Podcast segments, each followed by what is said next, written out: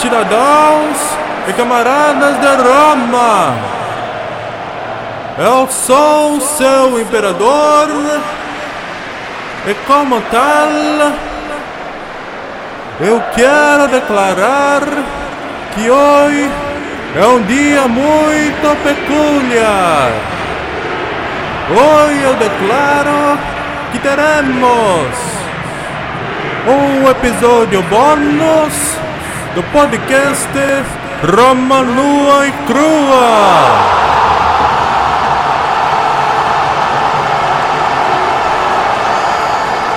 Quero também reconhecer que a Itália tetra, mas jamais será penta.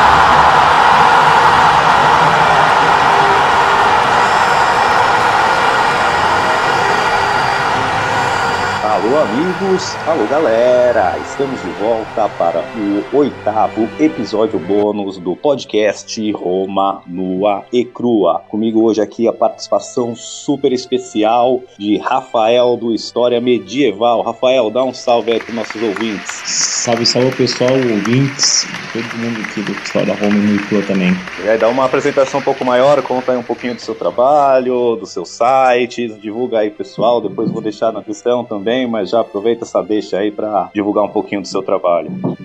Então, eu sou o Rafael, sou formado em História, tenho a página e o site também que eu gerencio da História Medieval, é, moro aqui em Curitiba, faz uns três anos que a página e o site também já coexistem e faz um ano que eu lancei também a revista é, História Medieval que traz é, um tema desse, desse recorte periódico aí que vai desde o, da queda do Império Romano até a, a queda de Constantinopla e a chegada do homem na, na América. Ah, é, muito bem, muito legal. Não conhecia a revista eletrônica, tem tiragem aí em Temos Curitiba, como é? a, a revista, ela, esse ano ela está somente digital. é, foi uma opção porque ela iniciou-se como um, de, forma, de forma física, mas a demanda e o empenho que isso é, teria que ter é muito grande. E às vezes eu ficava, digamos, 20 dias produzindo a revista em- aqui em casa e deixava o material é, de foco das redes sociais e site de lado por conta da, da revista física. Aí, nesse ano de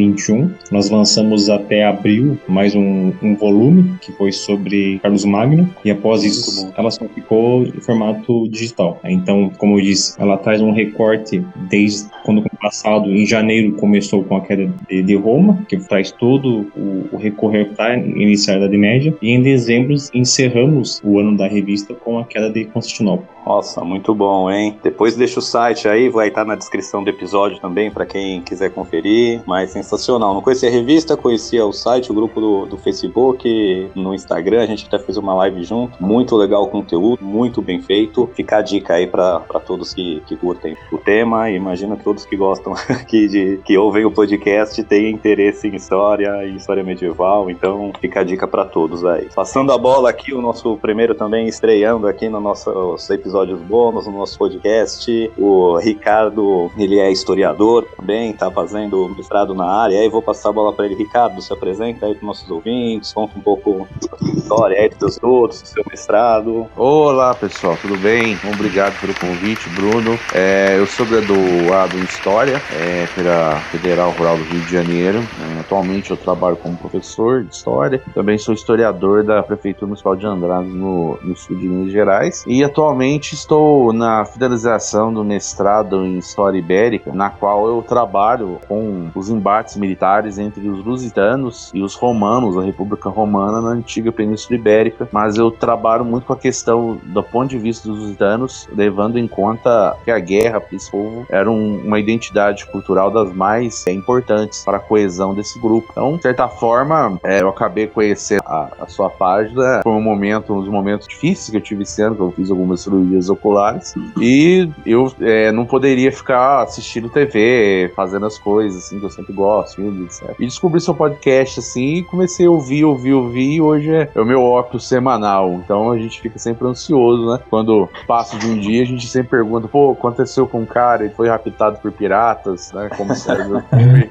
aconteceu com o cara. Não, mas é, mas é que, mas é que às vezes ele tem a vida de Júlio, né? Então é, tem que luta em várias frentes, né? Meio que alemão, né? Gosta de entrar numa guerra, mas gosta de entrar em duas frentes, né? Sempre assim. E, mas assim, é um, é um, eu acho que é muita informação, uma informação passada de uma forma é, bem, bem didática, bem, é, são informações é, técnicas, mas que são passadas de uma forma lúdica. Eu acho isso fantástico. Assim. Auxilia muito no ensino de história, auxilia muito na assimilação. Eu acho que, que, é, um, que é um marco assim na, na historiografia brasileira. Nossa, que isso, hein? Fiquei honrado agora. Muito obrigado. Pô, fico contente de que a gente tá atingindo assim. Minha ideia inicial era fazer um podcast de história, né? Lógico que quem já gosta de história poder curtir, mas a ideia era mais incentivar quem, quem não conhece, né? Tem muita gente que não conhece nada e a história é tão rica, é tão fantástica, tem uma linguagem assim simples, né? Levando um pouco de Sim. dia a dia para quebrar um pouco é, eu a acho parte que acadêmica. Eu, eu acho grande trunfo, cara, é você pegar os, as fontes escritas greco-latinas, você pega piano, você pega Livio, que são leituras difíceis para fazer para o grande público. O público não é tão envolvido assim com a história antiga, com a historiografia, com a construção da história, e você transforma isso em algo assim, nossa, algo gostoso de se ouvir, que você se envolve na história, entendeu? Acho que isso é muito bom. Bom, obrigado, fico, fico lisonjeado aí. Deixa eu perguntar antes de passar a bola para nossa prata da casa aqui, o nosso César. Você gosta das batalhas também? Ou uma outra coisa que eu sempre gostei de, assim, que eu queria focar um pouco mais e achava que tinha pouco conteúdo focando era na questão da, das batalhas em si, né? Porque muita coisa decidida ali no campo de batalha, o, futuro do, do mundo ocidental, né? Muitas coisas tá, são colocadas na linha ali na hora do campo de batalha e sempre achei que, que era difícil achar conteúdo descrevendo as batalhas, o que definiu a batalha, né? Às vezes com exércitos iguais ou às vezes, né, os romanos em desvantagem numérica e o que que acontecia para eles ganharem. Você gosta disso? Não gosta? Pode ser sincero aí, não precisa. que isso, gosto demais. Os estratagemas, porque às vezes a, é, a história às vezes é muito construída sobre as decisões políticas, mas assim, dentro da República do Império Romano, quem dominava e quem tinha o controle é, do exército controlava toda a política, a base era o exército, controlava as legiões. Então, saber conduzir bem seus homens era a chave para qualquer grande general. Tanto é que depois a gente vai ver na Antiguidade Tardia, na Romana Tardia, que em 100 anos não sei quantos imperadores foram assassinados pelas suas legiões. Porque não conseguiam controlar bem. A, a, a, ideia é controlar bem seus homens. Então é muito interessante, porque um, um soldado legionário que se sente que sua vida, que ele vai conseguir tirar uma farpela, uma grana, é tirar, né, que você fala, um motão, um carrão ainda, e se sente seguro, que saber que vai voltar e suas terras vão estar protegidas, sua família, ele vai lutar melhor pelo seu general. Então é isso, assim, por isso que eles sentem o respeito pelos caras, os caras cresceram tanto, assim. E agora, né, a fase agora, é, Pompeu, assim, talvez é o maior embate da história, tem dois caras acima da média, assim, no alto, então por isso que tá, por isso que tem que ser bastante complexo mesmo, porque são dois caras que talvez foram os maiores generais de Roma ao lado do Sião africano. Então é algo complexo mesmo e é legal que seja mostrado assim mesmo do lado dessas batalhas, porque a gente pega muito Roma, Roma, a Roma política, Roma senatorial e assim Roma foi conquistada também na, na, na, espada e no sangue. É isso aí, eu, eu gosto do sangue, né? Acho que dá uma emoção a mais. Aproveitando esse gancho aí, vou passar para o nosso César Casolari, é, um dos nossos Césares aí, um dos nossos patrocinadores, já é prata da casa. Eu sei que ele também gosta desses embates aí, então vou passar para ele, você dá o oi dele aí, nem se apresentar, né? Ele já é, todo mundo já conhece ele aqui do podcast, então, César, só dá o teu salve, dá um, um teu palpite aí de como estamos no podcast, nas batalhas. Até aproveitar para já te deixar uma pergunta também, não sei se você já ouviu o último episódio, né, desse primeiro embate. Queria saber o que você achou da descrição da batalha, caso tenha ouvido. Eu fiquei meio, ai, ah, não sei se eu descrevi tão bem, então já vou aproveitar para pegar um feedback aí depois da tua apresentação. Passo a palavra para você. Boa. Fala pessoal, bom dia, boa noite. E uma honra aí ter um pessoal de peso aqui, né? Não nossos, nossas outras conversas. Mas agora é com diploma, né? Nossa... É, agora ficou pesado pra gente, hein? historiador de YouTube e Wikipedia. Mas é, eu acho que eu concordo aí com a opinião que o podcast é bem, bem interessante, né? Mesmo sendo feito por um leigo nas horas vagas. Ele tem 500, faz muita coisa na vida e uma delas é o podcast. Mesmo assim, fica uma qualidade muito boa, né? A gente tem um grupinho que a gente faz coisas e já comentamos aqui. Isso fica até um recado aí pros dois historiadores, né? Tem muito pouco.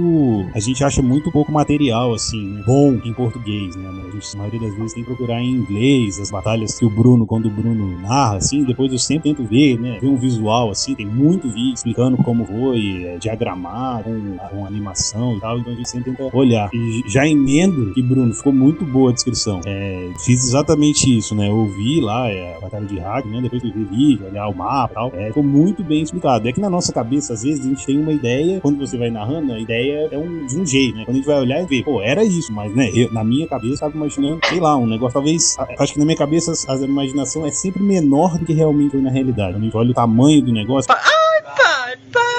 Você até chegou a falar, assim, sei lá, mas quando a gente vê mesmo, eu fico até né, estupefato, assim, com o esforço que os caras faziam pra, pra matar o outro né, nessa guerra aí. Mas dou boas-vindas, pessoal. Espero que gostem de participar aqui, porque a gente gosta muito desse bate-papo, né? Parando aí nosso final de semana pra falar de uma coisa que gosta muito. E, e tenho certeza que eles gostam também. É muito bom, é. é. A gente criou um grupo legal aí, né? De aficionados por história, que é difícil achar, né? Às vezes você quer comentar com seu amigo do trabalho, com seu amigo de infância. Meus amigos já, ai meu Deus, nem vem com esses papos de Roma pra mim de novo. Aí eu. o de história, pra eles é muito chato falar, ah, é tão bom achar um grupo que a gente, que a gente curte, né? Manda memes um pro outro, entende os memes, um acrescenta aí no conhecimento do outro, mandando também. É, e é legal, temos aqui o Rafael do História Medieval também, que é o período complementar, né? Ele, ele quer logo matar a gente, né? Porque o período dele acaba com, com a queda o, de Roma de você, aqui no Ocidente. O fim de vocês começa o meu, né? Mas como, como é casado também, né? Assim, né? A história medieval não é alguma coisa à parte e bem uma sequência, né? Até a gente fez o, fiz uma participação no, numa live com ele lá no, na página dele do Instagram, onde a gente comentou um pouco da queda de Roma e como mesmo depois, né? Quem, quem toma o poder em Roma derruba mesmo Roma. Ele não quer ser retratado como uma pessoa que derrubou Roma, ele quer ser a continuação. Não, agora eu sou o imperador, eu sou, né? Então, Exatamente. Ah, nós temos a é, é muito bom, interessante tocar nesse assunto, porque quando falamos sobre essa questão de recorte histórico é, em sala de aula, principalmente, você tem muito uma sensação que Roma cai e daí surge então a Idade Média. Não, não parece, é, não, é, não é passado que houve uma continuação é, de Roma. Quando Odoacro pede é, uma educação à coroa para o Augusto, é, que depois ele manda ele morar numa casinha lá de sapê para ficar ganhando alguns, alguns trocos, ele quer. Ganhei uma mesada, né? Você tá vivo ainda. Não, nem te matei. Você que me passou por, por vontade assim, própria. Duas coisas que acontecem para você dar um fim é, numa dinastia. Ou você, você tem que ma matar a figura que representa na Revolução Francesa, matando o rei, você acabou com toda a questão da monarquia. Se Roma também acontecesse isso, matasse o imperador Augusto, aí sim teríamos o fim tipo, oficial que acabou-se aqui esse legado e iniciou-se outro. Mas não houve isso. Ele pediu a coroa, é corado como rei, na verdade, em todo o território que pertencia até então a, a segurada a Roma e para dar continuidade, porque o apogeu dele era Roma é o esplendor de tudo. Tudo tem que ser ser igual Roma. Então eu também quero ser e continuar aquilo que Roma foi um dia. E lógico, tem uma separação entre o Ocidente e o Oriente. O Oriente continua lá firme e forte, sem nenhuma alteração, porque os caras são brabo mesmo, muito brabo. Vai ter um, um exército muito poderoso com o avançar do período. Vai ser o império mais longo que se temos e o Ocidental que vai, vai dar esse declínio, mas é uma continuação. É, eu sempre falo quando vou falar isso até para os alunos que a Idade Média ela é uma continuação daquilo que Roma é, tomou um percurso meio que certo e sorte, mas é uma,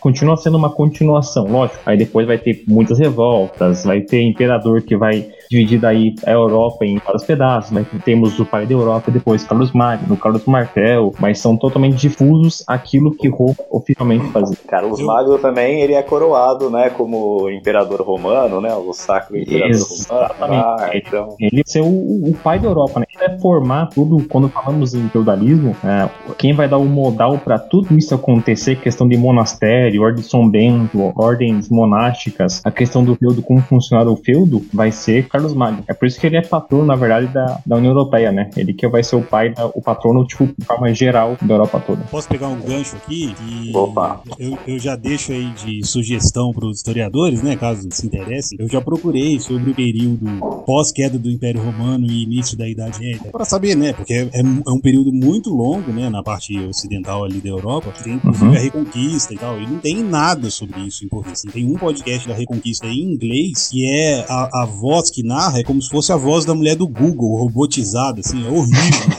Zero resultados encontrados. Nem em inglês dá pra escutar. Então eu deixo a sugestão aí. Se vocês tiverem um tempinho e quiserem botar aí, a gente escuta e dá uma ajudinha também pra ser um patrono, alguma coisa assim, que me interessa bastante. Podemos Olha, já fica a dica aí. podemos planejar algo assim. Um é de história bom. medieval, o outro estuda lusitano contra romano, é tudo ali na região ali. Ó, E- fech- fechamos a Europa, ó. conquistamos toda a Europa, lá o- assunto. Foi muito interessante vocês falaram aí, porque a gente pensa assim, nessa história, nessa história pragmática, com rupturas, começa um e termina o outro, mas sendo que os processos eles continuam e ficam com pequena, média ou longa duração. Então, a, toda uma, uma estrutura que existia do, do antigo Império Romano, a cristandade também vai utilizar para se consolidar no poder também, poder Sim, totalmente. poder legal, o poder que vai incutir principalmente sobre as almas. Então vai utilizar toda aquela estrutura que existia, política do Império Romano. Então é- é- é- são continuações, rupturas. Não existe assim, em 476 o Ocidente cai e começa uma nova era. É, tanto é que existe hoje, e é uma corrente extremamente forte, ligado cada vez mais força, é de uma antiguidade tardia, que vai até mais ou menos 800 depois de Cristo. tá? Exatamente. que vocês aí no Paraná tem um professor que, que é um, um entusiasta e pesquisa muito isso, o Renan Figueto. Ele defende muito essa questão dessa antiguidade tardia, que, que esse período ele, ele é um período maior no Ocidente. Então você tem uma, uma, uma nova configuração ali. Não se acaba em 476, não, algum. É, é- é interessante isso porque você, de pesquisa, porque eu vejo muito aqui no Brasil, pelo menos aqui, aqui em Curitiba e no Paraná, a divisão do período da Idade Média é, são dois ciclos, a alta e a baixa. Quando, com essa entrada do terceiro período, que é a tardia, que vamos ter um, um cíclico ainda, vamos por assim, uma Roma, um- alguns tentáculos de Roma ainda chegando para dar o que seria a, a, a Alta Idade Média. E até, depois, no século XIII, começa o barco afundar com um tobogã. Aí começa tudo a dar errado mesmo lá no período. Mas é, esse ciclo de três períodos, que é o tardio, a alta, depois a baixa, isso é um assunto que está vindo com muita força. E já- isso já é muito bem definido, né? Lá o pessoal estuda em três períodos. Até eles chamam um período de Middle Ages, né? Que são eras, são divididos por eras. E aqui é só uma, uma contínua linha que é dividido entre alta e baixa. Né? Sim, então existem, né? Eu acredito muito nessas três eras dentro do estudo da Idade Média. E, e essas, essas continuações também entre o Ocidente e depois com a feudalidade, elas vão ter, vão ser das mais variadas formas. Todo, como vocês bem falaram, isso é muito importante utilizar, todo conquistador, né? Todo, todo, todos esses reinos, essa mira de reinos que vão surgir, tanto na Península Ibérica como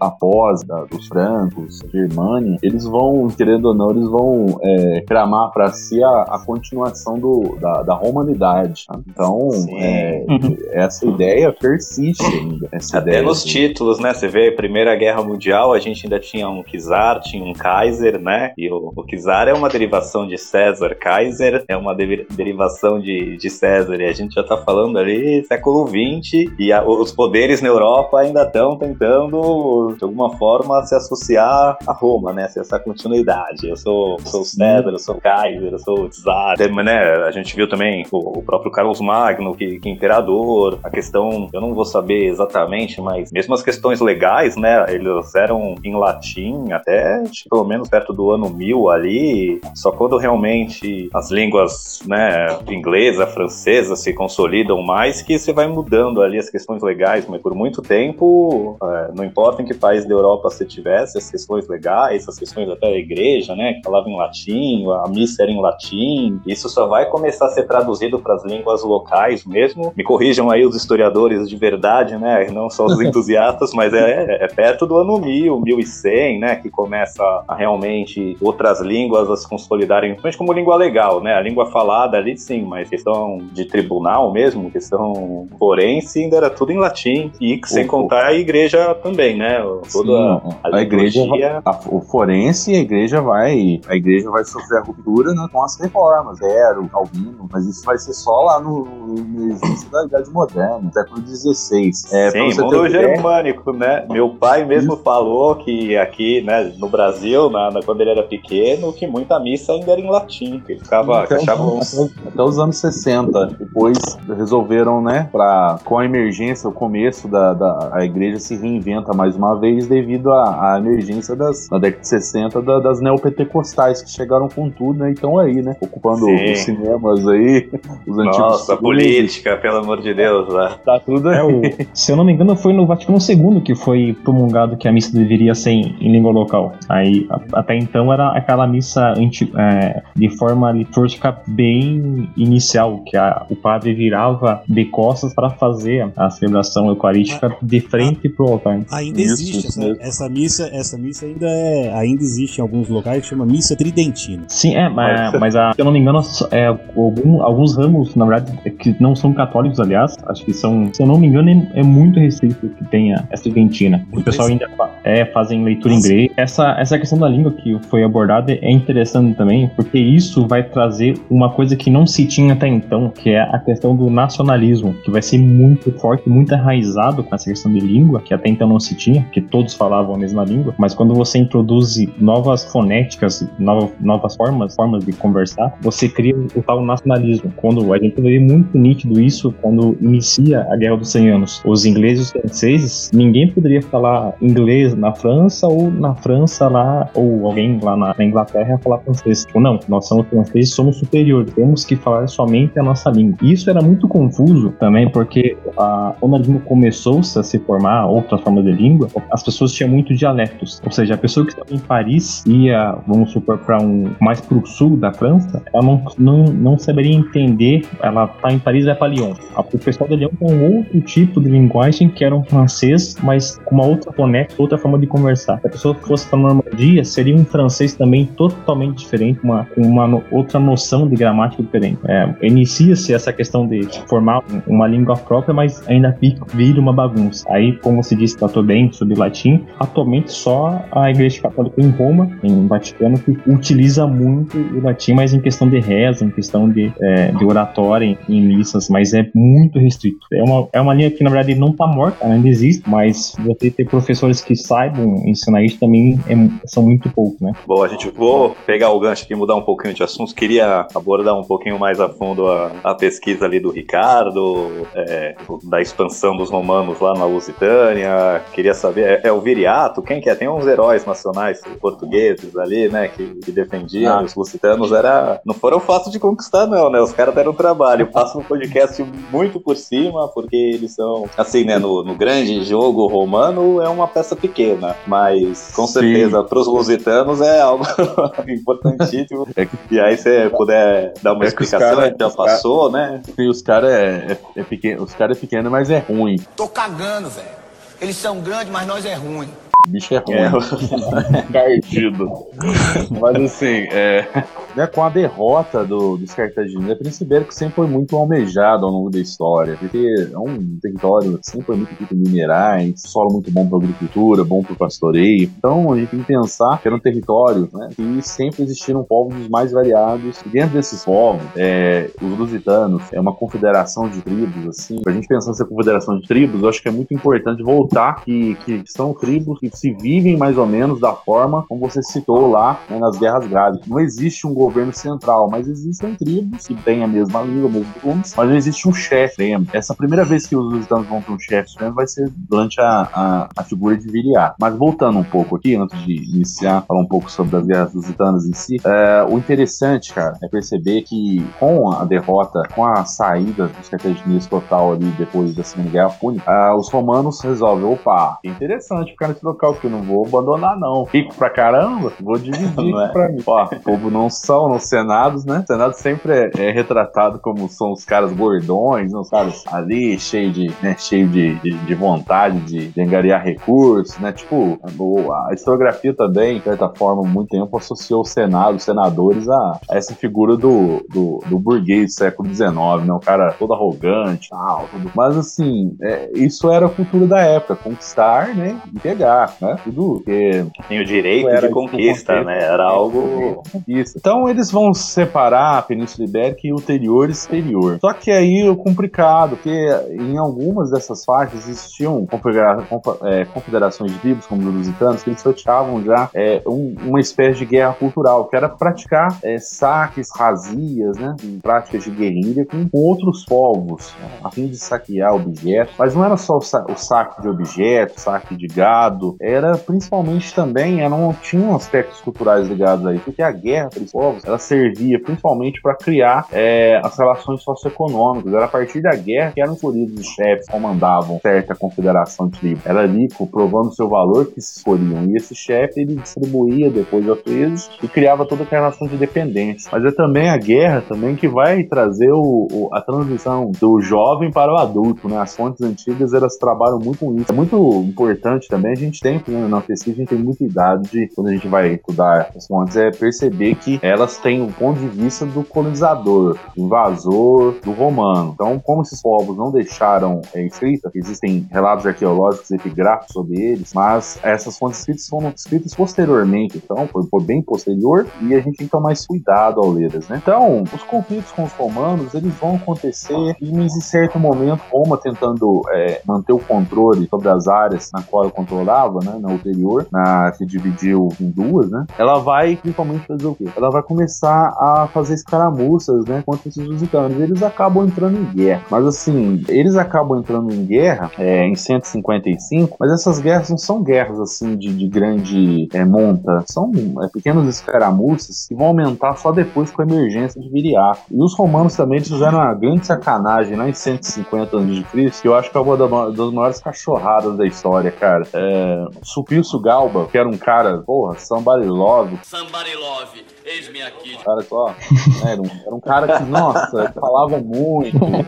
Ele, se, ele depois ele se defendeu. O tipo que Somebody Love. Ele né, chama 30 mil lusitanos, divide em três grupos, fala assim: ó, você quer terra que vocês querem? Eu vou arrumar uma terrinha pra vocês tal, mas vocês vão, ó, joga a arma no chão aqui. Em seguida, ao pessoal estar desarmado, a, a, a arma pro lusitano é tudo na vida dele. Se ele não puder empenhar uma arma, ele não tem o, o, o ele não se sente o direito de viver. Mas eles desarmados, ele manda as legiões e existe uma carnificina total, muito neutralizado, etc. O que, que, é isso? Vamos voltar pra cá, infelizmente. Deselegante. Né? Totalmente né? deselegante. E Viriato surge nisso aí, ele foge disso aí. E ele vai aparecer depois, lá em 147 a.C., em outra treta que os lusitanos, esses lusitanos, esses que sobreviveram, vão ter com os romanos e vai falar assim: gente, é o seguinte, esses caras não honram nada. Lembrem de Galba, o que ele fez conosco? Então, ó, agora a gente vai pro pau. E os lusitanos se sentem animados, né? Como parecido assim com aquele filme Coração Valente. Vamos imaginar naquilo quando o líder, né? Ele conclama, chama todos assim: olha, vamos ser um só, vamos.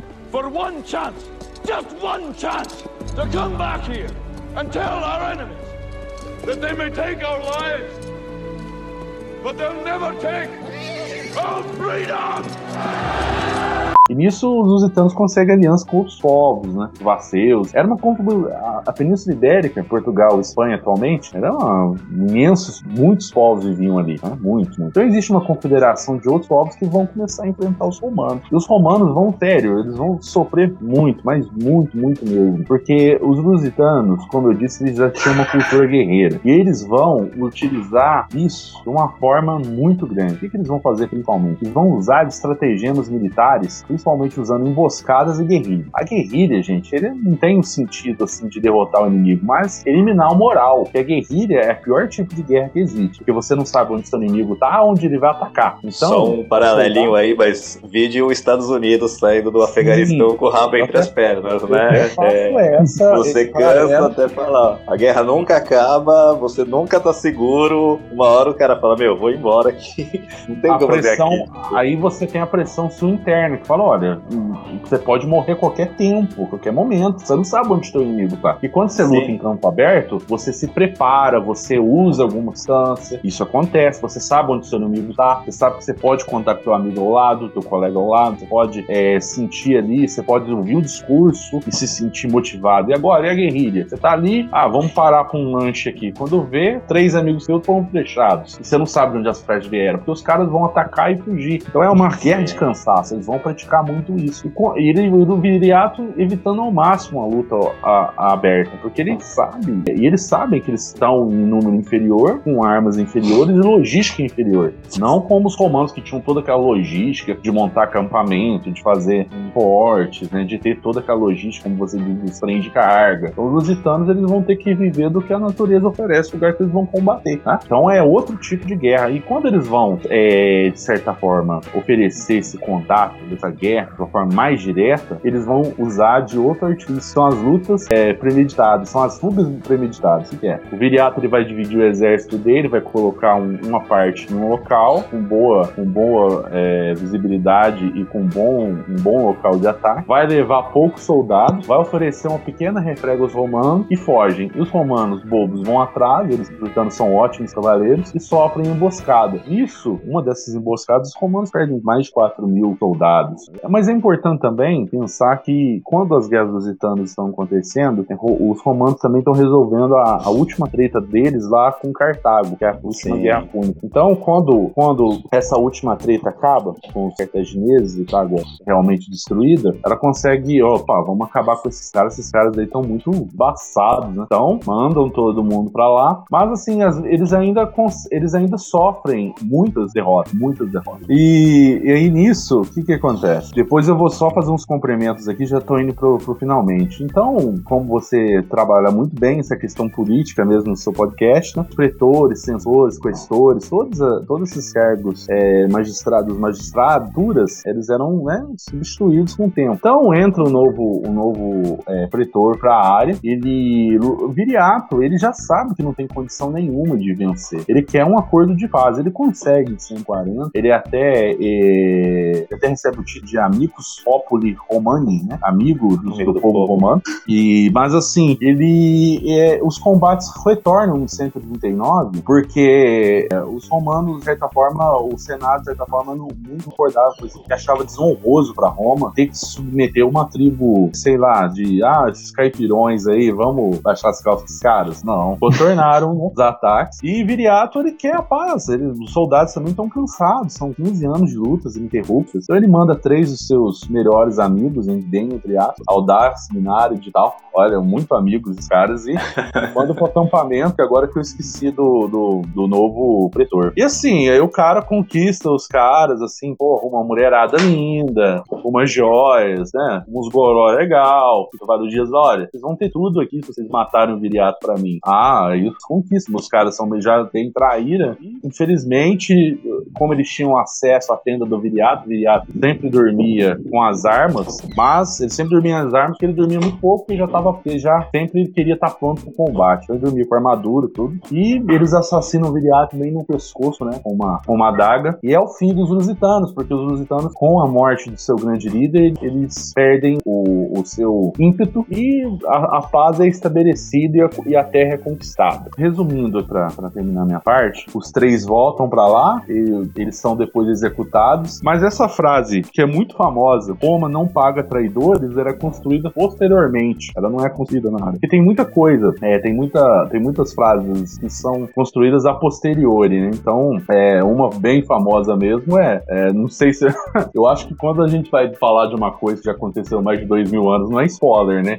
Não, não tem spoiler. Algum, né? Então, quando o Júlio César é assassinado, ah, às vezes a galera vai falar, ô, mas você tá falando aqui, você tá adiantando que o César vai morrer? Ô, gente, peraí, né? O negócio aconteceu 44 antes de Cristo. Mas aquela frase Júlio César, né, falando pra Júlia, até tu, meu filho bruto, não foi. Foi criada por Shakespeare depois, É. século XVI. Então muitas frases são atribuídas depois. Essa mesmo Roma não paga traidores, que é muito utilizada na história pra, pra colocar os romanos como é, os donos da moral, ela não aconteceu de fato. É, mas resumindo, assim, as tretas foram imensas. Mas eu tentei resumir nesses minutos aqui, mas é algo que, que, é, que é muito bacana de ser investigado, porque você, é, você consegue ter o confronto de duas, dois tipos de guerra concebidas diferentes. Como o historiador John Keegan e o que são historiadores militares fantásticos, Keeley, eles, eles citam que são é, enfrentamentos entre os lusitanos, no caso, são os pré-civilizados e os civilizados romanos. Mas ele não coloca essa, essa caracterização como se fosse uma caracterização de colocar um acima do outro. Mas são estilos de luta totalmente diferentes. Tá? Os lusitanos, eles não tinham um exército regular. Eram soldados camponeses, soldados fatores, mas que tinham a guerra como um elemento cultural muito importante. Era um mais ou menos o elemento cultural que os guaranis tinham no Brasil, no Brasil contato com os portugueses, pré-contato. Então é, a guerra fazia parte da cultura deles. Eles se embrenharem em escaramuças anuais ah, para mostrar o valor, para escolher o seu chefe e também para ganhar uma farpelinha, uma grana, né, em cima das riquezas de outro povo. Então é, é muito interessante pesquisar isso. E assim,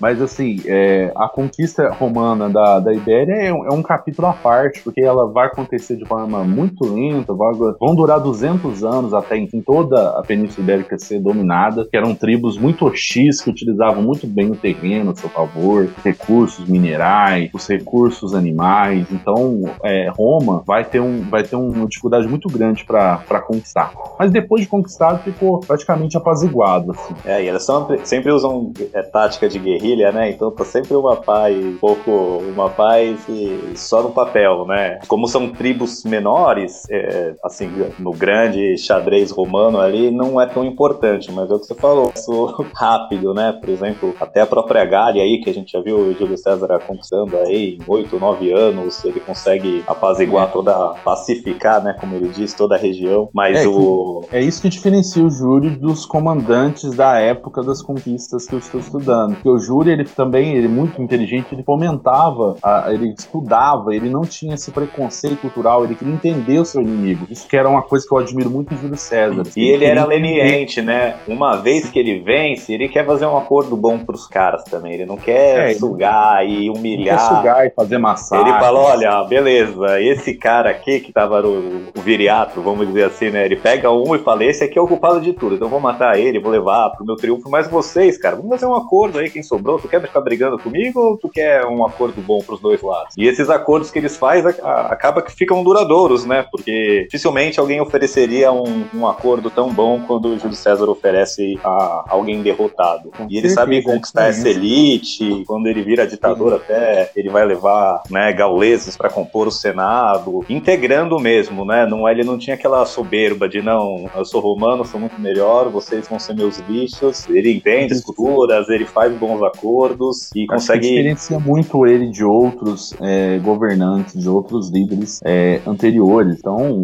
é isso que, que também é, faz que a figura dele seja tão emblemática. E ele também depois oferecia para essas pessoas se, eh, se recrutarem pro exército dele. Então, cara, pensa assim, você não perdeu pro Júlio César, agora você faz parte desse exército, você é, você tá junto comigo. Tanto que ele leva muitos gauleses, né, depois pra, pra batalha, pra guerra civil, legiões totalmente recrutadas na Gália, é, ele integra, então ele não faz o conquistado se sentir, ah, eu tô humilhado. Não, eu mudei de lado, antes eu era gaulês, agora eu sou romano, agora eu sou parceiro do Júlio César. E assim, pra elite, né, pro, pra quem tá lá em cima, realmente se ferrou. Mas pra peãozada, cara, pouco ia fazer diferença. Não pensa que o líder gaulês tratava ele super bem, vai chegar o romano tratar ele pior. Ele já era tratado que nem lixo. Pra ser tratado como lixo pelo gaulês ou pelo romano, pouco importa. Se o romano vem, né, como Júlio César, e dá um, um agradinho, não é tão fácil de você ser virado pro outro lado, né? Então, é, a habilidade, não só militar como política do Júlio César, eu acho alguma coisa assim fora do mundo, né? O cara realmente. É, eu- é, ele era muito completão. O cara. E ele ainda luta. Quando precisava, ele tava na linha de frente. Júlio com, César com é os soldados. tipo, é aquele colora com ar, rodão, né? Tipo, o cara com- completo, né? Hã? Completo, não tem uma. E o mais, o mais né? engraçado do, do Júlio César é que a motivação inicial dele era agiota, né? O cara tinha que conseguir dinheiro pra pagar os agiotas, cara. Nunca vi. Se brasileiro é. pensasse assim, talvez a gente teria uns cinco Império Romano aqui no Brasil. É, é, a dívida motiva mesmo você acordar cedo. Cara, né? não era só a dívida que motivava, né? Ele já se endividava porque ele confiava que depois ele ia arrumar um jeito de pagar. Mas assim, né, até ele terminar a conquista da Galha, ele tá sempre na dívida, sempre correndo atrás de alguma coisa, ou seja... Mas, mas ele sabia, eu acho que o, o, importante disso, né, tirando a parte da brincadeira, era óbvio que era um motivador para ele, mas ele não tava realmente desesperado a pagar, né? Ele conseguia fazer, como no caso aí dos exércitos, né, muitas vezes, o próprio exército é, romano que ele lutava contra, ele não, ele evitava muitas batalhas, como foi em aquela lá da Espanha, não é a Lésia, não, é Ilerda, a batalha de Ilerda, que ele, ele deixa os soldados dele contarem vantagem, né, e mostrar como eles ganhavam dinheiro com César e tal. Eu acho que isso devia ser é uma guerra meio psicológica, ia fazer total. Os gauleses, né? O gaulês tá lá no meio do mato, aí chega uma força estrangeira, conquista os caras, quer virar soldado nesse aqui, ó, esse cara aqui vai ter terra, vai ter glória, vai ter não sei o quê. E ele escravos, né? Tu podia ter, ah, nessa época, uma parte de mulherzinha escrava ali. É, e, e ele recompensava, recompensava melhor ainda os mais leais. Né? E o mais corajoso também, não e, só. Corajoso, é, o que eu, o que me impressionou muito, assim, né? Que era uma coisa que eu nem sabia antes de ouvir o podcast, eu nem sabia da existência lá do Labieno, ouvi falar nele. Conheci, obviamente, o Marco Antônio, né? Que foi o mais famoso na história. Mas quando eu fui ouvindo o, o podcast do Bruno, até comentei com ele lá no grupo, falei, cara, mas como que esse Labieno, porque ele mudou de lado, cara? Não tem menor. Pra mim não fazia o menor sentido, né? E fui atrás disso aí, né? Tudo assim, essas coisas vão me puxando ganchos aí. Inclusive, inclusive essa história do, do Viriato eu achei super interessante também. Vou até, já até anotei aqui pra procurar mais sobre Ah, procure, vai gostar, vai vir. É, vai entrar e... pro lado Viriato, vai virar vi, é, Viriete. Viriete. é, ele lembra bastante o, o versinho de retórica, né? Mas eu acho que ele. Sim, sim. Tanto é que. Tinha menos gente com ele e também é. chacinaram a galera dele. Então é, a construção mítica, heróica do, do Viriato vai seguir a, a, a mesma do Vercingetorix, da, da Boudica, de outros ah, tantos que. Porque. Que é que esses outros eles foram pro campo de batalha, né? Eles não conseguem crescer tanto que resolvem desafiar os romanos no campo de batalha. Isso não acaba não dando muito certo, né? Tanto o Vercingetorix como na, a própria Boudica, eles conseguem compor tanto, né? É, é, tantos soldados, conseguem fazer um exército tão grande, unir tanto as tribos que eles acham que não, agora a gente pode desafiar os romanos no campo de batalha mesmo. Vamos parar com essas táticas de guerrilha, de bater e correr. Aí não dá muito certo, né? Tanto que.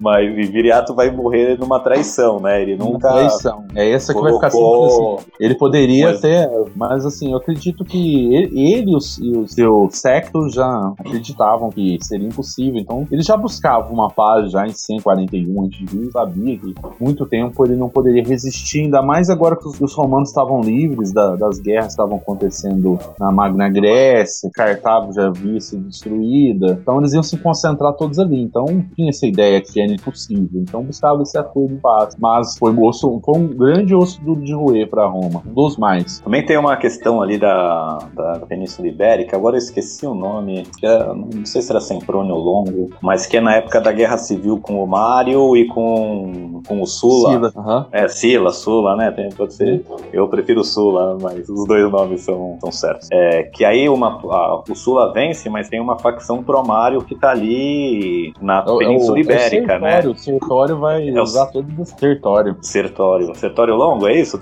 Isso, isso mesmo. Esse cara era muito bom. Ele que, assim, pelo menos da, das minhas pesquisas, assim, né, não tão a sério quanto as suas, mas que ele que. Porque aí quando o, Sula ganha, né, fica meio que ele num território ali meio que isolado. E aí ele precisa, de certa forma, muito mais do apoio dessas tribos, né? E ele, ele era, um, além de um general muito bom, um político muito bom, e ele que consegue realmente romanizar essa região mais assim, né? Consegue realmente trazer essas tribos, é, o interesse delas alinhar com Roma, alinhar mais a Tura, porque ele era um cara que é, recrutava soldados de lá e, e, e sabia fazer acordos e, e trazia benefício para essas tribos em se unir a Roma, né? Ele fica meio que quer fazer uma semi-Roma ali, porque ele perdeu, a facção do Mario perdeu, mas ele não perdeu, ele tá lá tentando criar uma outra base de, de poder para desafiar Sula ainda, né? Então vai acabar com ele trair, sendo traído, até o Peu acho que depois que eliminar ele de vez, mas também dizem que ele foi bem importante aí para assimilação cultural dos povos ibéricos. É, até porque quando ele fica só com aquela região, ele tem que tratar ela muito melhor quando você tem várias regiões para trazer soldado, né, para pegar recursos. Quando sobra só ali, ele tem que tratar ali como a, a casa dele, tem que tratar realmente com como se fossem co-cidadãos. E isso o pessoal sente o gostinho também de, de ser romano. E ele é uma, um personagem importante. Aí você chegou a ver alguma coisa dele, Ricardo? Sim, falar com mais propriedade aí do que eu tô falando. Eu, eu cheguei, ele, ele também chegou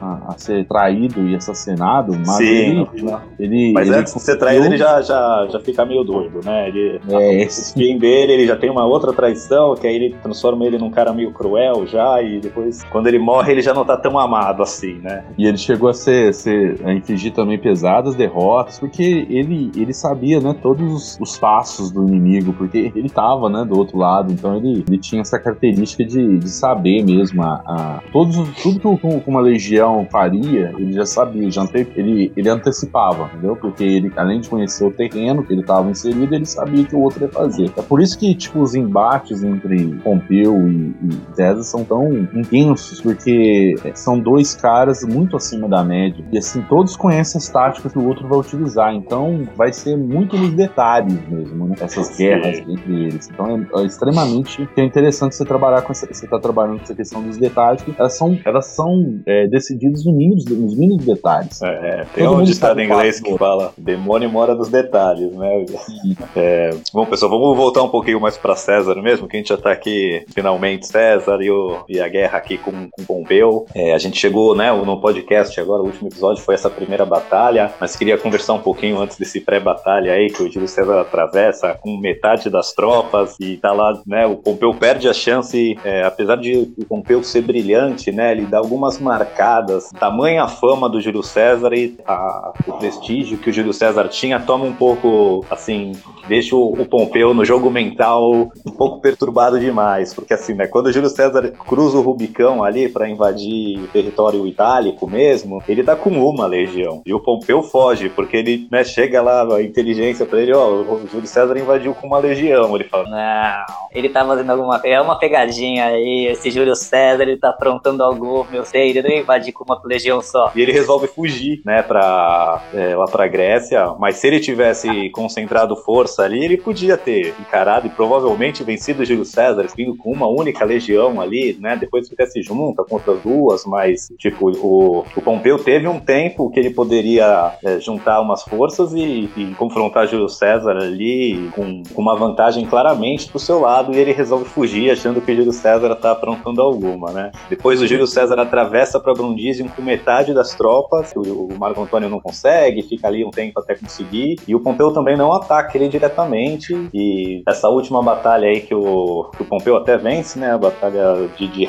ele põe as tropas de César para correr, mas ele não persegue, achando que o Júlio César também armou alguma, alguma armadilha, né, ah, não, essa fuga aí desordenada, é, não, não, não, não, não dá para confiar, não vamos perseguir não, que senão vai dar ruim pra gente, vamos se contentar em, em vencer aqui, tomamos forte que a gente queria, quebramos o cerco, tá bom. E o Júlio César tava, quase foi assassinado, né, tentando parar ali a fuga desordenada dos seus soldados, um porta-bandeira quase mata ele, não fosse um segurança dele ali, um guarda-costas que, que, corta a mão desse cara, aí o cara tinha dado uma furado ele com o estandarte. Se o Pompeu tivesse perseguido, ele teria destruído o exército que tava, não tava em uma retirada estratégica, né, esses, pelo menos esses 17 mil ali que tinham tentado retomar o ponto fortificado, é, eles teriam sido completamente destruídos. E se tivesse perdido aí cerca de 17 mil soldados, dificilmente o Júlio César ia conseguir se recompor. Então, tamanha fama de Júlio César, né, Ligia? O Pompeu já, já deu algumas marcadas aí de poder vencer o Júlio César por, por medo, por achar que o Júlio César, quando tá na, na bad, não. Ele tá aprontando algo, eu não confio que ele tá fugindo assim. Olá, ele não veio com uma legião só. E o Júlio César é o oposto, né? Ele tá lá com, com um terço da legião dos caras, não. Ele tá oferecendo batalha, não posso perder essa oportunidade. Ele quer sempre estar, né, com um terço dos soldados tentando cercar o,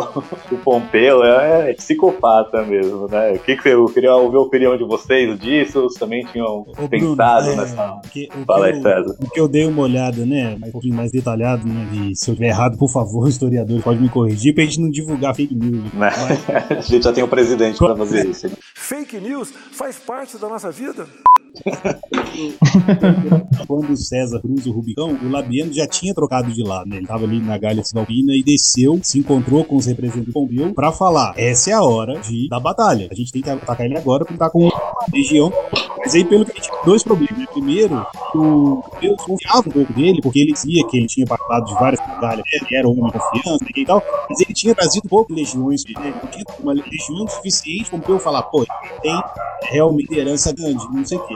De. O, o, próprio Senado tinha um pouco de medo do Pompeu, né? Porque se o Pompeu destruísse o César, ele seria o que, o, Cé... o que eles achavam que o César queria ser, que era um ditador, ou um rei, ou sei lá, alguma coisa assim. Então o Senado também tentava evitar as batalhas decisivas para conseguir uma forma do próprio Senado existir, né? Da, teoricamente representando a República, né? Eles também tinham medo do Pompeu tomar o Estado, né? Tomar o Senado como deles. Então, é, é nesse meio termo, Pompeu realmente acabou optando por fugir por causa dessas influências e não conseguiu tomar a decisão que na hora ali mudaria a história, né? Mas realmente, fora o cagaço que ele devia estar, né? É, então, isso é um pouco. Eu, eu já ouvi. Lógico que a gente está lidando com história de dois mil anos atrás, né? O que chega pra gente não necessariamente, mas assim, acho tem um.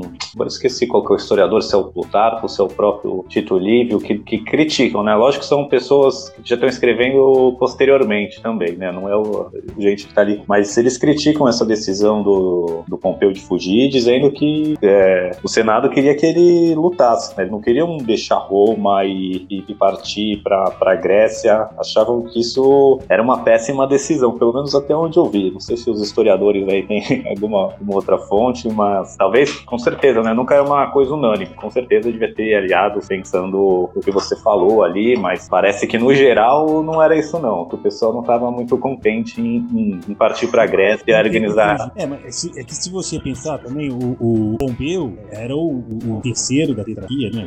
Não, não, pela ordem, mas aí quando Crasso morre, sobra só eles dois e como no começo ainda tinha o acordo, né, e foi degringolando o tempo, era de se imaginar que ele talvez tomasse a frente, né, já que ele estava em Roma, né, e ele tinha o apoio dos Omates, o apoio do Senado, era de se imaginar que ele tomaria a frente, defenderia Roma, assim. Então, o fato dele ter fugido de Roma, né, e deixou o tesouro de Roma para trás e tal, realmente, é, a, a, na frente desses fatos, parece que o cara tá fugindo. Pra gente, parece que o cara correu, porque Roma, ele ainda chegou em, em Burundi, né, e o cerco de Júlio César em Burundi quase pegou ele, assim, muito, muito pouco ele conseguiu escapar, Sim. Pego de forma ridícula até, né? Sem batalha nenhuma, ia ser aprisionado e acabou. Mas é. é o que eu passei, o que eu vi aqui, um monte de vídeo, uma coisa, então tem, tem essa linha aí também que diz que uma, da, um, uma das coisas que zoou foi esse lado. É.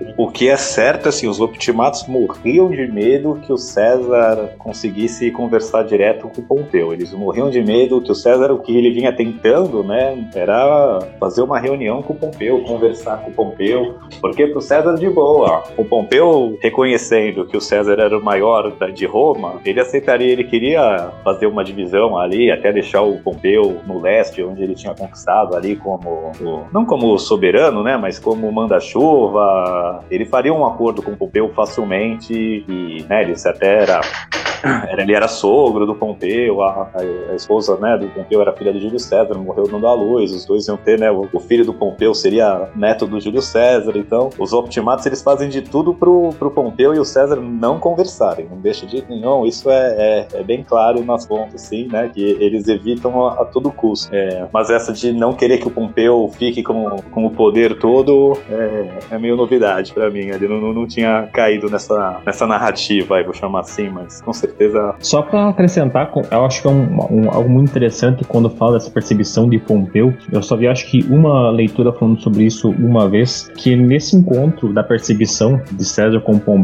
ele aproveita para ir junto cobrar uma dívida que o Egito devia para o tesouro de Roma. E aí, então, temos a, aquela célebre demonstração em que a, aparece a, a, senhora lindeza Cleópatra no tapete. Ela, esse movimento dela, no, esse conto, na verdade, que foi, que foi dito, né, que ela aparece enrolada no tapete para Júlio César, ele acontece exatamente nessa perseguição de César atrás de Pompeu no, no Egito. E aí tem toda a questão de Ptolomeu, de Ptolomeu XIII, que vai ser encontrado morto, que vai cercar é, Júlio César junto com os seus soldados lá, seus guardas lá dentro é, do palacete. Tem toda essa, essa, essa questão que até então não se tinha. É muito pouco comentado também essa relação de Cleópatra e César nesse período, quando aparece o Pompeu no meio da história. Ah, mas a gente vai chegar é que, que ainda vai ter uma outra batalha antes do, do, do Pompeu fugir pro Egito. E olha, olha, eu vou gastar uns bons episódios no Egito. Pra chegar lá porque... ainda. Então dou spoiler.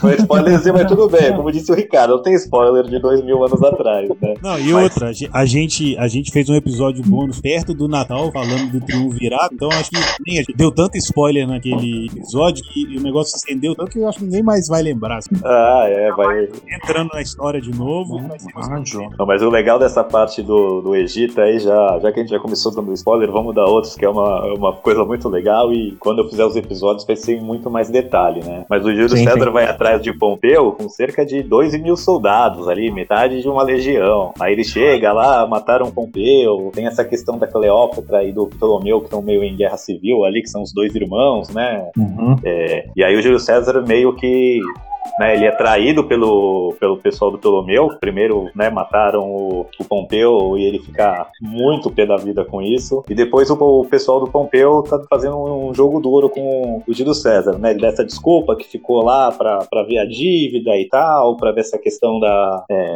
de quem vai ser o líder do Egito, que no meio da guerra civil o pessoal tira a Cleópatra ali, o- os conselheiros do, do Ptolomeu conseguem excluir ela do poder e ela vai lá pedir pro César. Mas assim, resumindo bem, o César toma o lado da Cleópatra, o, o Ptolomeu então cerca ali o, onde tá o Júlio César com a Cleópatra. Ele tá com, cara, tá com 2 mil soldados cercado por 30 mil. É uma das, assim, é muito fascinante isso- essa batalha, porque não tem se não como engano, ser. Se eu não me engano, ele- fica. Se eu não me engano, é meses que vem só depois o, o Meses, recurso de ajuda pra ele. fica meses. Sim, primeiro ele fica ali numa batalha por sobrevivência, que tá cercado por 30 mil, com 2 mil soldados ali. É que ele tá com o Ptolomeu preso, né? E assim, de certa forma, ele usa isso pra manter um pouco dos soldados em xeque, né? Porque a vida do, do rei, então, tá, do imperador lá, do faraó, tá com ele. Mas depois o, ele tenta fazer um acordo e manda o cara pra lá, né? Tipo, ah, então vamos fazer uma paz, eu devolvo o Ptolomeu, vocês vão embora aí. Só que ele devolve o Ptolomeu e o exército não vai embora. Ele ainda faz uma bela de uma cagada, né? Porque Sim. o trunfo que ele tinha pra não ser morto, ele devolve pros caras e os caras não cumprem o acordo. Aí ele fica lá ferradíssimo com 2 mil soldados, cercado por 30 mil. E se não fosse Júlio César, que Júlio César é o Júlio César, né? Depois de falar, é, cara, não vou entrar muito em detalhes, é, porque eu vou deixar pro podcast aí, mas como é que ele consegue se livrar daí, vencer completamente o exército do, do Ptolomeu. Ptolomeu. Aí ele deixa né, a, a Cleópatra como a única, a única governante ali, mas, meu, essa é, eu vou te falar, acho que é a batalha mais emocionante, porque é onde ele faz as piores cagadas. Chega com quase ninguém, devolve o imperador, continua cercado, fala, meu, agora não tem como, agora ele se ferrou. Não vai, não tem, não tem ser humano que consegue sair de uma, né, de uma situação dessa e ele sai. Ele é. Aí tem o lado negativo, né, que nessa, nesses embates aí é um dos primeiros incêndios ali da, da biblioteca de Alexandria. Alexandria. Então, é, tem, um, tem um lado negativo, mas olha, essa batalha, não vejo a hora de chegar nela. É muito, muito, muito legal. E muito Júlio César pra conseguir sair dessa roubada que ele se mete. E é legal, assim, que ele. Outra coisa que eu gosto dele é que ele, ele fala das cagadas que ele faz, né? Quando ele erra, quando ele faz uma besteira, ele não tá sempre falando, não, fiz tudo certo, eu ganhei tudo. Não, ele perde batalha, ele faz besteira, ele erra e ele documenta isso. Então, isso também, é, pra mim, é muito fascinante. Que apesar dele ser extremamente orgulhoso, ele, ele sabe Ele não- quando fez besteira, né? Ele, Não é tipo, não é igual o Renato Gaúcho, né, cara? Toda hora Não. ver desculpa, né? É, a culpa é sempre? Ou o nosso presidente, né? Que a gasolina, ah, é, a- é o STF, a Globo, é o ICMS, é o governador, é tipo, nunca é culpa deles, nada que acontece é tudo dos Nada, outros. Eu não tenho culpa de nada, eu só tô fazendo tudo certo. O mundo destruído, mas não é culpa minha. O Júlio, ele tem essa questão mesmo de, de fazer uma autocrítica muito grande. Olha, eu acho que isso é fantástico. Isso aí é a característica de líder, né, cara? Líderes são assim, né? Sim, o cara era muito fera, o cara era muito fera, porque ele, mesmo quando ele erra, ele consegue dar um jeito de sair. Essa do Egito, assim, pra quem não conhece a fundo, sugiro mesmo, presta atenção nos episódios do podcast, vai ser muito legal. Como é que o cara se mete numa furiosa e depois sai completamente vencedor, ainda engravida Cleópatra, né? Ainda vai. leva todos os, os bônus da, da guerra ali. Novinha, mas o Egito completamente agora pró-César, né? E mais incorporado a Roma do que nunca. É muito, muito bom. Pessoal, quer comentar mais alguma coisa? O Ricardo voltou aí, Ricardo. Você tinha caído. Ah, tinha caído aqui, mas tô aqui de volta. Mas eu, infelizmente, eu vou ter que sair um pouco aqui, mas foi um prazer que... estar conversando com vocês aqui, cara. Muito mesmo. A gente vai poder encerrar também, já tá, já tá grande, já vai me dar um trabalhão em fazer essa edição aqui. eu acho que eu vou abrir para as considerações finais de todo mundo aí, começando com você, Ricardo, que tá mais atrasado por tempo aí, depois é, o, o Rafael, o César também dão umas considerações finais e a gente já pode encerrar aí. Então vou deixar com você aí dar o, as suas considerações finais. Ah, para mim é sempre uma, uma honra estar falando um pouco sobre história, história de antiguidade, história militar, na qual eu é uma verdadeira paixão mesmo, a pesquisa, o estudo, que é algo que me motiva muito. E César sempre vai estar vivo, cara. As academias militares estudam as suas estratégias, a sua, as suas artimanhas, a sua política. Então César é, é algo que é atemporal. Então tá falando sobre isso para mim num domingo, com pessoas assim também são entusiastas e outras que vão ouvir, para mim é uma grande honra. Muito obrigado pelo convite. Fico feliz. Imagina, é um prazer aí receber você e terão novos convites aí. E sempre que você quiser, aí se quiser terminar sua pesquisa ou quiser um dia usar o Roma no e cru aí para divulgar o que você está fazendo, sinta-se aberto aí. Já tem meu contato, você fala, Bruno, eu queria falar disso, a gente sempre vai, vai ter um espaço aberto aqui para você. Certinho, obrigado. Beleza, Rafael, quer fazer suas considerações finais aí, passar o seu site, seu Instagram, sua revista aí, fazer o jabá? Queria agradecer vocês aí pelo, pelo convite, foi bem bacana uh, esse bate-papo. Como eu disse, uh, o meu nicho focal de, de estudo, ele trabalha em si, é mais da média. Quando vocês acabam com o doaco lá, eu que, eu que surjo nesse momento. é... Passar o bastão, né? Exatamente. Vocês passam o bastão pra mim e eu continuo. Bacana essa, essa questão de, de um podcast sobre isso, porque ajuda muito, e muito mesmo, é, dá um outro tipo de, de uma outra forma, outra perspectiva para ensinar as pessoas. Que eu acho interessante é você ensinar história, principalmente as pessoas que estão nesse meio acadêmico ou não, como no caso de vocês, que vocês têm um conhecimento sobre o assunto, mas passar para todas as classes possíveis, digo classe em, em questão de desde o mestre que dá uma aula para pessoas que estão fazendo doutorado até pessoas leigas no assunto. Isso que eu acho, isso sim é inclusão, você trazer um assunto abrangente e conseguir passar isso todo mundo de uma forma compreensiva, que as pessoas conseguem, consigam aprender fácil. Isso é algo muito bom e precisamos de muitas pessoas assim no Brasil com, que com, consigam transmitir de uma maneira simples, mas também com conteúdo, é, coisas é, sobre a história e de forma geral é, em vários recortes em, em si. É, queria te agradecer aqui aqui, pro, nesse domingão aqui, tá trocando esse conhecimento, como eu já disse. E para quem, quem se interessar no assunto sobre história medieval, aliás, é o maior portal da América, hoje é o maior portal da América Latina sobre Idade Média, é historiamedieval.com.br. Todo, todo dia lá tem um, toda semana tem uma postagem nova de artigo é, sobre Idade Média em si. É, temos também a revista, que talvez tenha mais um, um volume que, sai esse ano sobre os, os capetos. É, o último foi sobre Carlos Magno, sobre esse Império Carolíngio, que foi em abril abril, último lançamento. Quem quiser seguir no Instagram é História Underline Medieval. Lá tem um castelinho lá que é a logo oficial da página e só seguir lá. Muito bom. Depois eu coloco também na descrição do episódio aí os links para ajudar quem quiser seguir. É muito bom o conteúdo, é realmente muito bem feito. Fica a dica aí. César, suas considerações finais. O nosso César aqui, hein? Esse podcast é chique demais. A gente tem um César próprio aqui. eu. Sem agiota, né? Também.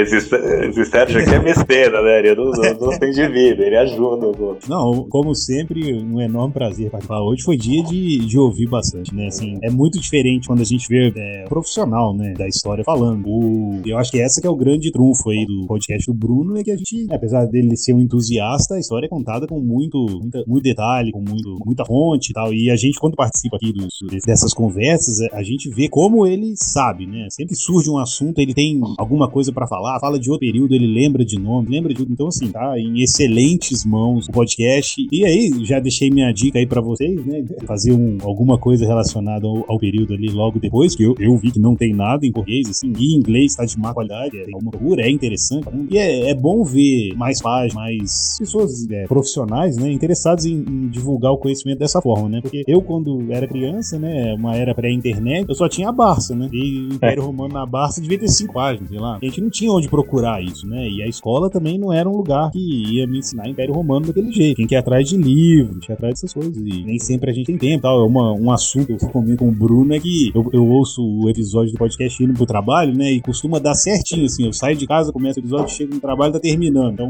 era uma hora, teoricamente, seria perdida, né? Que eu uso pra, pra isso, tal. Então, o podcast ajuda muito nesse sentido. É curto, é fácil de ouvir, ele faz de uma forma lúdica e, pra mim, pelo menos, participo aqui. Eu acabo estudando muito mais, né? Outras coisas, mas. E hoje, então, nem se fala, né? Uma aula aí dois historiadores, muito, muito, muito legal. Muito saber. Espero que todo mundo goste também. Bom, a gente queria agradecer a participação de todos aí. Espero que, que o público goste do nosso episódio. Foi legal aí ter dois, duas pessoas da área mesmo para falar, né? O Rafael ainda é, um, é, é, profissional da área, mas lida com um períodozinho um pouco depois, mas ele, como eu disse, né, é da área, então sabe das implicações. É, o, o Ricardo aí dando aula aí dessa conquista lusitana que, que diz mais respeito a gente, brasileiro, né? É, o, é um, a gente podia prestar um pouquinho mais atenção, porque isso tem bastante influência na gente. E eu gosto de fazer esse podcast essa, nesse formato mais mesa de bar, assim, digamos, né? Uma conversa. Eu, eu faço sozinho, né? Mas eu digo com uma, uma dinâmica de como, como se fosse mais uma conversa entre amigos, falando, um amigo contando pro outro, como, olha, você sabe disso disso, não numa pegada acadêmica. Eu gosto até de ouvir coisas em pegada acadêmica, mas a, a minha ideia era fazer um, um, podcast que pudesse abranger mais pessoas. Até acho que é importante para o Brasil entender, né, que o, o, quanto passado influencia a nossa vida, né? As coisas não começaram de hoje, é, briga de classe, por exemplo, né? Desde os primórdios de Roma já tem os patrícios e plebeus, já tem guerra de classe, não é uma coisa que começa no século XX, XIX. Muito bom aí conversar com o pessoal, muito legal saber que também né, o podcast não chega só para entusiastas leigos, mas tem um, pessoal que, que realmente é do campo e também consegue tirar proveito do podcast. Essa era sempre a minha ideia, né? Fazer algo com uma linguagem simples, mas que realmente seja denso, né? Que, tenha é, fontes históricas relevantes, né? Que, que não seja feito nas coxas, assim, que nem os documentários do History Channel. Mas, pô, legal. Fico muito feliz aí com a participação de vocês. Queria agradecer demais. E é isso aí, gente. Começar o domingo assim, com um bate-papo tão, tão gostoso aí com pessoas que se interessam pelo tema, para mim também é, é, demais. Muito obrigado aí. Eu que agradeço e eu acho que eu vou começar a fazer tão planejar um podcast medieval agora, hein? Aí, hein? Aí. Tomara, assim, já, já vou ficar muito feliz. Já vi. Eu vou conversar com, com os mestres do Romano Acrua pra saber como funciona isso, né? Porque o meu mundo é mais visual. Eu já, já tenho um ouvinte assíduo aí, porque essa, eu gosto de história a todos os momentos, então ter um podcast de história medieval brasileiro, eu tenho certeza que se, se manter a qualidade do, do seu site, do, do Instagram, com certeza vem algo muito bom aí, hein? Olha só, já ficaria muito feliz. Ia ser o padrinho desse podcast aí, hein? Vamos ver, começar em novembro já, ó. Semana que vem. Vamos, vamos conversar sobre isso aí. Vamos sim, então. Pessoal, obrigado a todos aí de novo. É, Para os ouvintes, espero que gostem aí. Eu me diverti muito, adorei. Muito obrigado aí aos participantes por, por, por terem tirado esse tempo aí, perder um pouquinho do domingo para gastar um tempo aqui com a gente. Agradeço. É isso aí, pessoal. Fique com a gente e até! Alô amigos, alô galera, só lembrando que ainda tá muito fácil de participar do nosso seleto grupo de apoiadores carinhosamente apelidados de Tetrarquia. Você que gostaria de contribuir com este humilde podcast, por favor entre no link que está na descrição para visitar a nossa página do Padrim. Lá contém todas as informações necessárias e você poderá deixar seu nome registrado para sempre na história da educação brasileira. Vem!